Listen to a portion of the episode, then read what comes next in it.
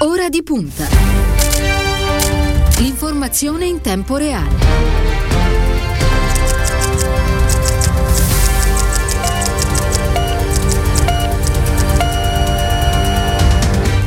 È giovedì 18 marzo, buon pomeriggio e ben ritrovati a ora di punta da parte di Stefano Cagelli. Sono da poco passate le 14 e apriamo il nostro spazio di confronto e di discussione pomeridiano che ci accompagna tutti i giorni dal lunedì al venerdì a quest'ora. Prima di entrare nel vivo della trasmissione però fatemi salutare la nostra squadra di ora di punta composta oggi da Ilenia Daniello in regia, da Silvio Garbini allo streaming. Eh, prima di passare alla nostra discussione e presentarvi il nostro ospite ospite di oggi, però andiamo a leggere, come di consueto, le aperture dei principali siti di informazione italiane in questo momento. Partiamo da Repubblica che dedica l'apertura alla giornata per le vittime del Covid. Draghi a Bergamo, lo Stato c'è e ci sarà. Eh, di spalla Rebus seconde case a Pasqua, regioni che provano a blindarsi, ecco dove si potrà andare. E poi eh, AstraZeneca, attesa per il verdetto, lema verso il sì, cautela sugli effetti collaterali. Passiamo alla stampa eh, che in, sceglie anch'essa ovviamente di aprire sulla giornata eh, per le vittime del Covid. Draghi a Bergamo, giorno di dolore e di speranza, anche qui lo Stato c'è e ci sarà. Eh, spazio anche alla polemica furente che è esplosa tra il presidente degli Stati Uniti eh, Joe Biden e il presidente russo Vladimir Putin. Dopo le parole di ieri di Biden, Putin risponde: Gli auguro buona salute. Eh, passiamo al Corriere della Sera che apre anch'esso sulla replica di Putin a Biden, eh, l'omaggio di Draghi a Bergamo, Comitato Sicurezza di EMA, riunione in corso per decidere sul vaccino AstraZeneca, verdetto previsto intorno alle 16.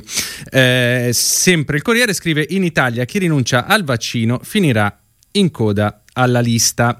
Eh, ma fatemi andare ora a salutare Matteo Mauri, deputato del Partito Democratico, membro della, com- eh, della Commissione Affari Costituzionali a Montecitorio. Eh, buongiorno Mauri, grazie per averci raggiunto telefonicamente. Voi, buongiorno a tutti.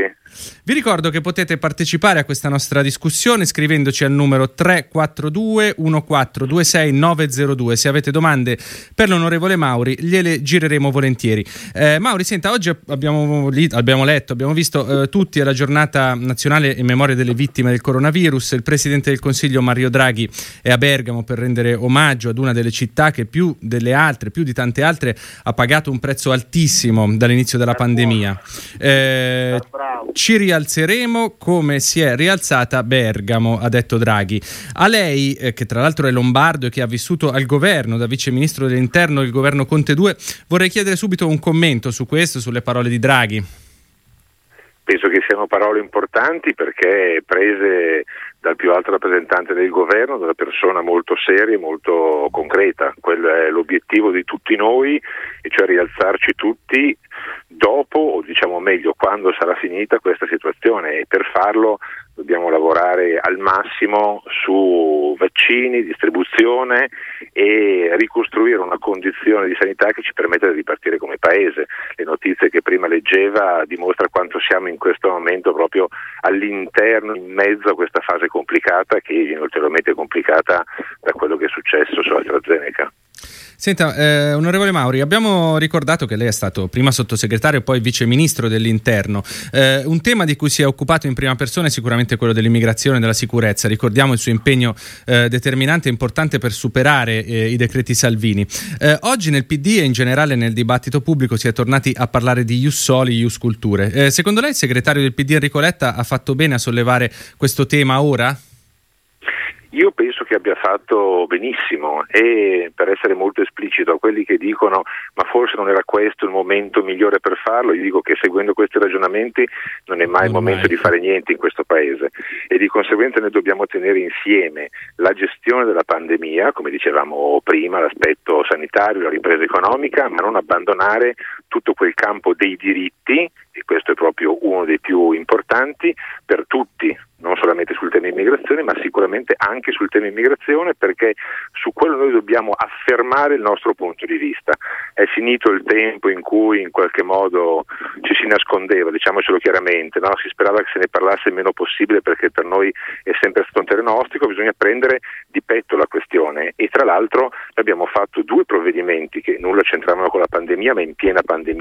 Uno è stato la regolarizzazione, sapete che hanno concorso più di 200.000 stranieri irregolari e che lavorano e che adesso deve essere concluso, anche questo è un pezzo da fare, e dall'altro proprio il nuovo decreto immigrazione che ha abolito i due decreti Salvini sulla, sulla materia. Adesso dobbiamo andare oltre, poi ci saranno le condizioni parlamentari per farlo in termini di maggioranza, lo vedremo strada facendo, ma intanto dobbiamo affermare la nostra idea sul tema delle politiche migratorie perché anche la nostra idea di società è un pezzo molto importante, per cui credo che abbia fatto non bene ma benissimo. Ecco, infatti l'ha ricordato, l'ha ricordato lei, insomma, ovviamente da parte della componente di governo più spostata a destra è arrivato un coro di no e di critiche. Eh, come dovrebbe muoversi secondo lei adesso il PD per provare a trasformare questo tentativo in qualcosa di reale, di raggiungibile, eh, con una maggioranza così eterogenea? Ma intanto ci sono delle proposte di legge, alcune molto interessanti, già depositate in prima commissione Camera, si sono già fatte addirittura delle audizioni sul tema della cittadinanza, per cui bisogna ripartire da lì, riprendere il filo e certo verificare che ci sia una maggioranza parlamentare disponibile a sostenerle e poi, guardi, io dico fare anche un confronto a viso aperto davanti ai cittadini anche con le forze di centrodestra, perché bisogna far venire fuori la realtà, la verità delle cose e su quello confrontarsi perché stare sul terreno di cattiva demagogia del centrodestra non serve a tutti, guardi, non serve nemmeno agli italiani.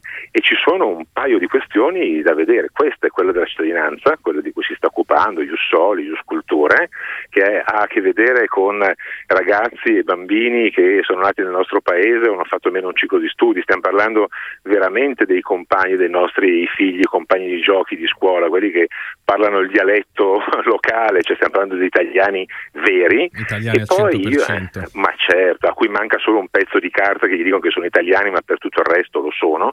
E poi io dico anche mettere mani, mano alla norma quella generale, la legge generale, il testo unico sull'immigrazione perché diciamo così, possiamo dire due cose. Uno è vecchio e superato, non ha più a che fare con la realtà che abbiamo davanti, basti dire che non prevede nessun tipo di ingresso ordinario regolare e questo crea irregolarità e tutti i problemi che questo porta con sé e dall'altro è sbagliato, è profondamente sbagliato dal punto di vista proprio ideologico, perché le ideologie ci sono, no? quelli che dicono che non ci sono più sono quelli che provano a convincerci della loro, per cui bisogna avere molto ben presente questa cosa e fare una battaglia politica. Va a buon fine, non va a buon fine in termini parlamentari? Ovviamente questo è molto importante, ma è molto importante anche chiarire di fronte agli italiani cosa pensa il PD.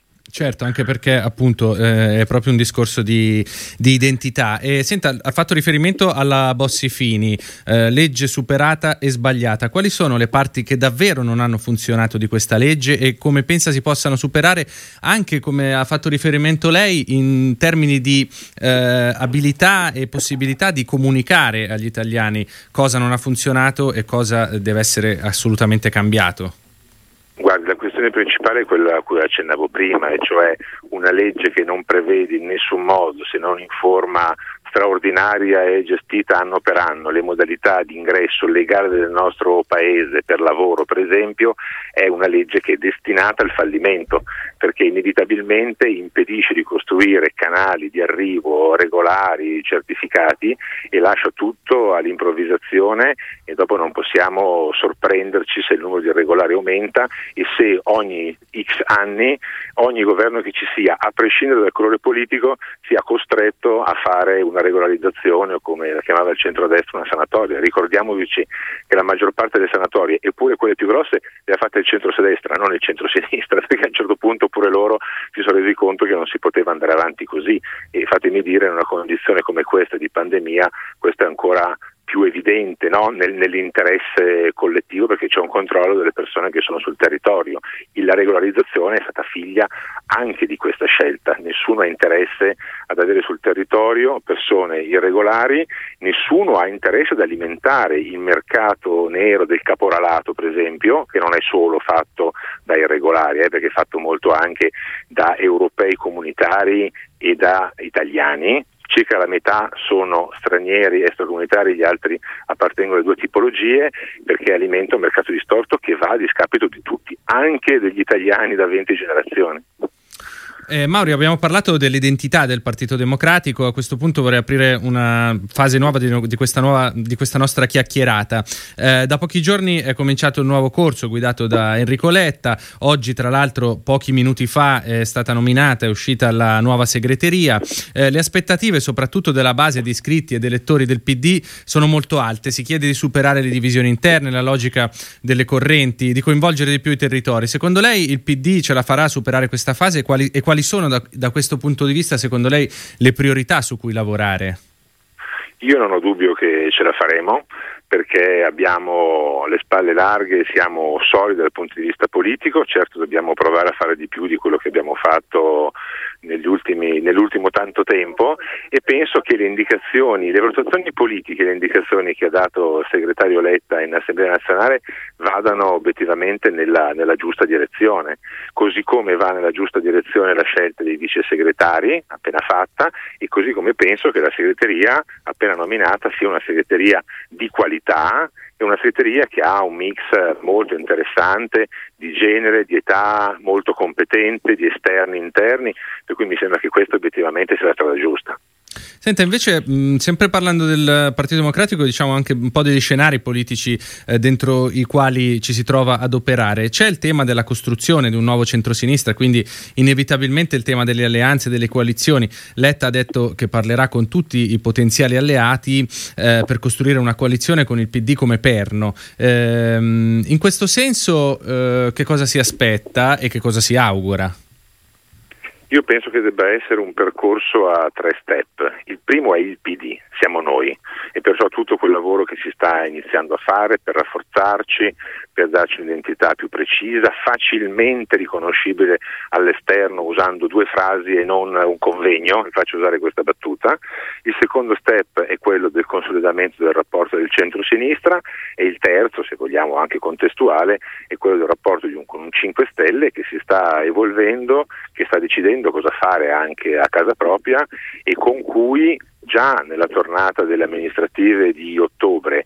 E io dico in ragione della legge elettorale anche in funzione delle politiche inevitabilmente si deve costruire un rapporto che deve essere costruito sulla politica non solo sull'interesse reciproco immediato di carattere elettorale però è anche vero che magari avessimo detto questa cosa tre anni fa ci sarebbe sembrata una cosa da marziani e la verità è che detta adesso dopo un anno e mezzo di lavoro insieme io direi produttivo è una cosa che invece io penso sia realizzabile. In mezzo c'è la politica, ovviamente, perché poi alla fine è la politica quella che determina tutto.